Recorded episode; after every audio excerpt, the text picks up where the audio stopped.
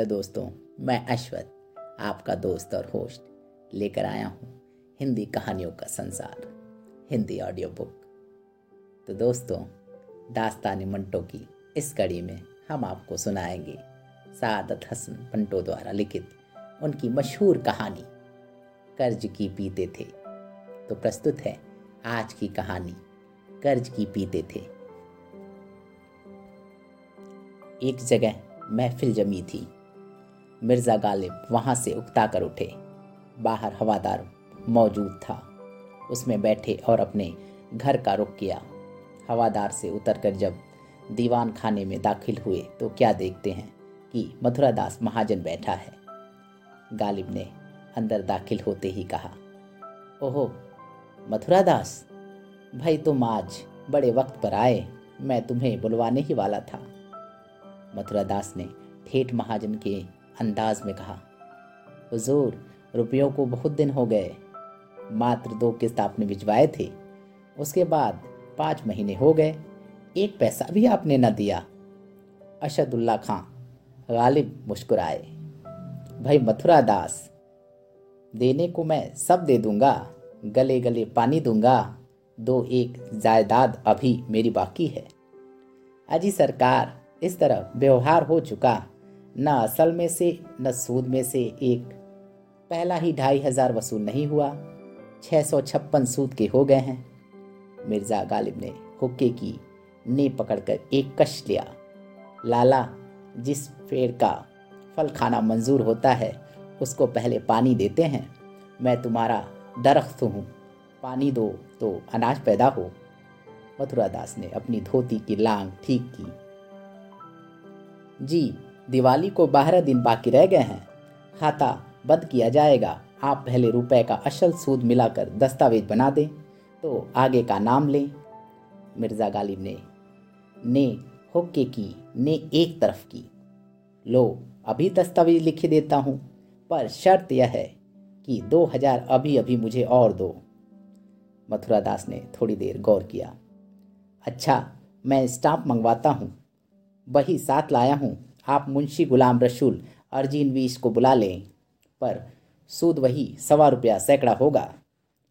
लाला, कुछ तो इंसाफ करो, बारह आने सूद लिखवाए देता हूँ। मथुरा दास ने अपनी धोती की लांग दूसरी बार दुरुस्त की। सरकार, बारह आने पर बारह बरस भी कोई महाजन कर्ज देगा? आजकल तो खुद बादशाह सलामत को रुपए की ज़रूरत है।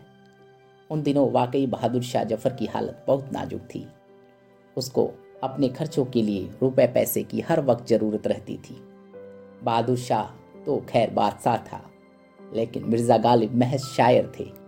लेकिन वह अपने शेरों में अपना रिश्ता सिपाहगरी से जोड़ते थे। यह मिर्ज़ा गालिब की ज़िंदगी के चालीसवें और पैंतालीसवें साल के दरमियानी अरसे की बात है, जब मथुरा दास महाजन ने उन पर कर्जे की अदायगी न करने के कारण अदालत दीवानी में दावा दायर किया। मुकदमे की सुनवाई मिर्ज़ा साहब के करीबी दोस्त मुफ्ती सदर उदीन आज रदा को करनी थी, जो खुद बहुत अच्छे शायर और गालिब के प्रशंसक थे। मुफ्ती साहब के अर्दली ने अदालत के कमरे से बाहर निकलकर आवाज़ दी। लाला मथुरा दास महाजन, मुद्दई और मिर्ज़ा असद उल्ला खां गालिब मुद्दा अलह हाजिर हैं। मथुरा दास ने मिर्ज़ा गालिब की तरफ़ देखा और अर्दली से कहा भाई, दोनों हाजिर हैं। अर्दली ने रूखेपन से कहा। तो दोनों हाजिर दला, अदालत हों। मिर्ज़ा गालिब ने अदालत में हाजिर होकर मुफ्ती सदर उद्दीन आजरदा की सलाम किया। मुफ्ती साहब मुस्कुराए। मिर्ज़ा नौशाह यह आप इस कदर कर्ज क्यों लिया करते हैं? आखिर ये मामला क्या है? गालिब ने थोड़े विराम के बाद कहा, क्या अर्ज़ करूँ? मेरी समझ में कुछ नहीं आता। मुफ्ती सदर उदीन मुस्कुराए। कुछ तो है जिसकी पर्दादारी है। गालिब ने स्वस्फूर्त कहा, एक शेर मौजू हो जाए। मुफ्ती साहब, हुक्म हो तो जवाब में अर्ज़ करूँ? फरमाइए। गालिब ने मुफ्ती साहब और मथुरा दास महाजन को एक लहजे के लिए देखा और अपने खास अंदाज में शेर पढ़ा, कर्ज की पीते थे मैं, लेकिन समझते थे कि हाँ रंग लाएगी हमारी फाका मस्ती एक दिन। मुफ्ती साहब अनायास हंस पड़े। खूब खूब, क्यों साहब? रस्सी जल गई, पर बल न गया। आपके इस शेर की मैं तो ज़रूर दाद दूँगा, मगर चूँकि आपको अशल और सूद सबसे इकरार है, अदालत मुद्दई के हक में फैसला दिए बगैर नहीं रह सकती। मिर्ज़ा गालिब ने बड़ी संजीदगी से कहा मुद्दई सच्चा है तो क्यों फैसला? उसके हक में न हो, और मैंने भी सच्ची बात गद्य में न कही नज में कह दी। मुफ्ती सदर उद्दीन आज रदा ने कागजात कानून एक तरफ़ रखे और मिर्ज़ा गालिब संबोधित हुए। अच्छा तो उधार ली गई राशि मैं अदा कर दूँगा कि हमारी आपकी दोस्ती की लाज रह जाए? मिर्ज़ा गालिब बड़े खुददार थे। उन्होंने मुफ्ती साहब से कहा, हुजूर, ऐसा नहीं होगा। मुझे मथुरा दास का रुपया देना है, मैं बहुत जल्द अदा कर दूँगा। मुफ्ती साहब मुस्कुराए। हज़रत, रुपए की अदायगी शायरी नहीं, आप तकल्लुफ़ को एक तरफ़ रखिए, मैं आपका प्रशंसक हूँ। मुझे आज मौका दीजिए कि आपकी कोई खिदमत कर सकूँ। गालिब बहुत झेपे।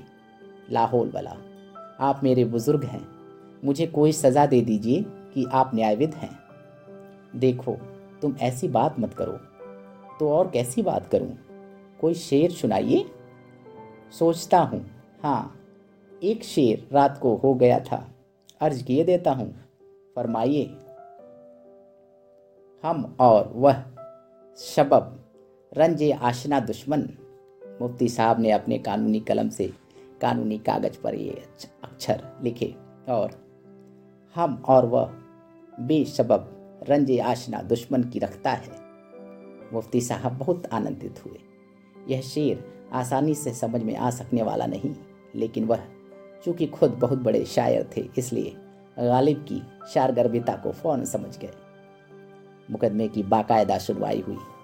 मुफ्ती सदर उद्दीन आजरदा ने मिर्ज़ा गालिब से कहा, आप आइंदा कर्ज की न पिया करें। गालिब, जो शायद किसी शेर की फ़िक्र कर रहे थे, कहा, एक शेर हो गया है अगर आप इजाज़त दे तो अर्ज़ करूँ, मुफ्ती साहब ने कहा, फरमाइए फरमाइए। मिर्ज़ा गालिब ने थोड़े विराम के बाद एक शेर सुनाया। मिर्ज़ा गालिब कुछ देर खामोश रहे।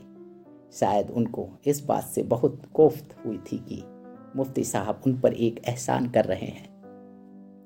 मुफ्ती साहब ने उनसे पूछा, हज़रत, आप खामोश क्यों हो गए? जी, कोई खास बात नहीं। कुछ ऐसी ही बात जो चुप हूँ, वरना क्या बात करनी नहीं जानता? आपको बातें करना तो माशा आती है।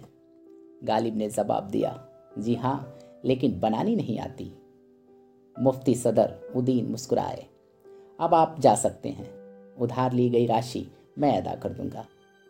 मिर्ज़ा गालिब ने मुफ्ती साहब का शुक्रिया किया। आज अपनी दोस्ती के रिश्ते पर मुहर लगा दी। जब तक ज़िंदा हूँ, बंदा हूँ। मुफ्ती सदर उद्दीन आजरदा ने उनसे कहा, अब आप तशरीफ़ ले जाइए, पर ख्याल रहे कि रोज़ रोज़ उधार ली गई राशि मैं अदा नहीं कर सकता, आइंदा सतर्क रहे। मिर्ज़ा गालिब थोड़ी देर के लिए सोच में डूब गए। मुफ्ती साहब ने उनसे पूछा, क्या सोच रहे हैं आप? मिर्ज़ा गालिब चौंक कर बोले, जी, मैं कुछ भी नहीं सोच रहा था, शायद कुछ सोचने की कोशिश कर रहा था। मौत का एक दिन मोयन है नींद क्यों? रात भर नहीं आती। मुफ्ती साहब ने उनसे पूछा, क्या आपको रात भर नींद नहीं आती? मिर्ज़ा गालिब ने मुस्कुरा कर कहा, किसी खुश नसीबी ही को आती होगी। मुफ्ती साहब ने कहा, आप शायरी छोड़िए, बस आइंदा एहतियात रहें। मिर्ज़ा गालिब अपने अंग रखे की शिकने दुरुस्त करने, करते हुए बोले, आपकी नसीहत पर चलकर शाबित कदम रखने की खुदा से दुआ करूँगा। मुफ्ती साहब, मुफ़्त मुफ़्त की जहमत आपको हुई। नगदन सिवाय शुक्र है कि और क्या अदा कर सकता हूँ। खैर, खुदा आपको दस गुना दुनिया में और सत्तर गुना परलोक में देगा। यह सुनकर मुफ्ती सदर उदीन आज आजरदार जेरे अलब मुस्कुराए। आखिरत वाले, मैं तो आपको शरीफ करना मुहाल है। दुनिया के दस गुने में भी आपको एक कौड़ी नहीं दूँगा। कि आप मदिरा पान कीजिए। मिर्ज़ा गालिब हंसे मदिरा पान कैसा, मुफ्ती साहब? मैं से गर्ज ए निशात है कि शरूफ शाह को एक गुना बेखुदी मुझे दिन रात चाहिए। और यह शेर सुनाकर मिर्ज़ा गालिब अदालत के कमरे से बाहर चले गए। तो दोस्तों, आज की ये कहानी आपको कैसी लगी, हमें ज़रूर बताएँ। और मंटो की कहानियाँ सुनने के लिए हमारे चैनल को फॉलो करें और पसंद आए तो इसे शेयर भी करें। अगले एपिसोड में मंटो की एक नई कहानी के साथ मैं फिर हाजिर होता हूँ। तो सुनते रहिए हिंदी ऑडियो बुक अश्वत के साथ। नमस्कार।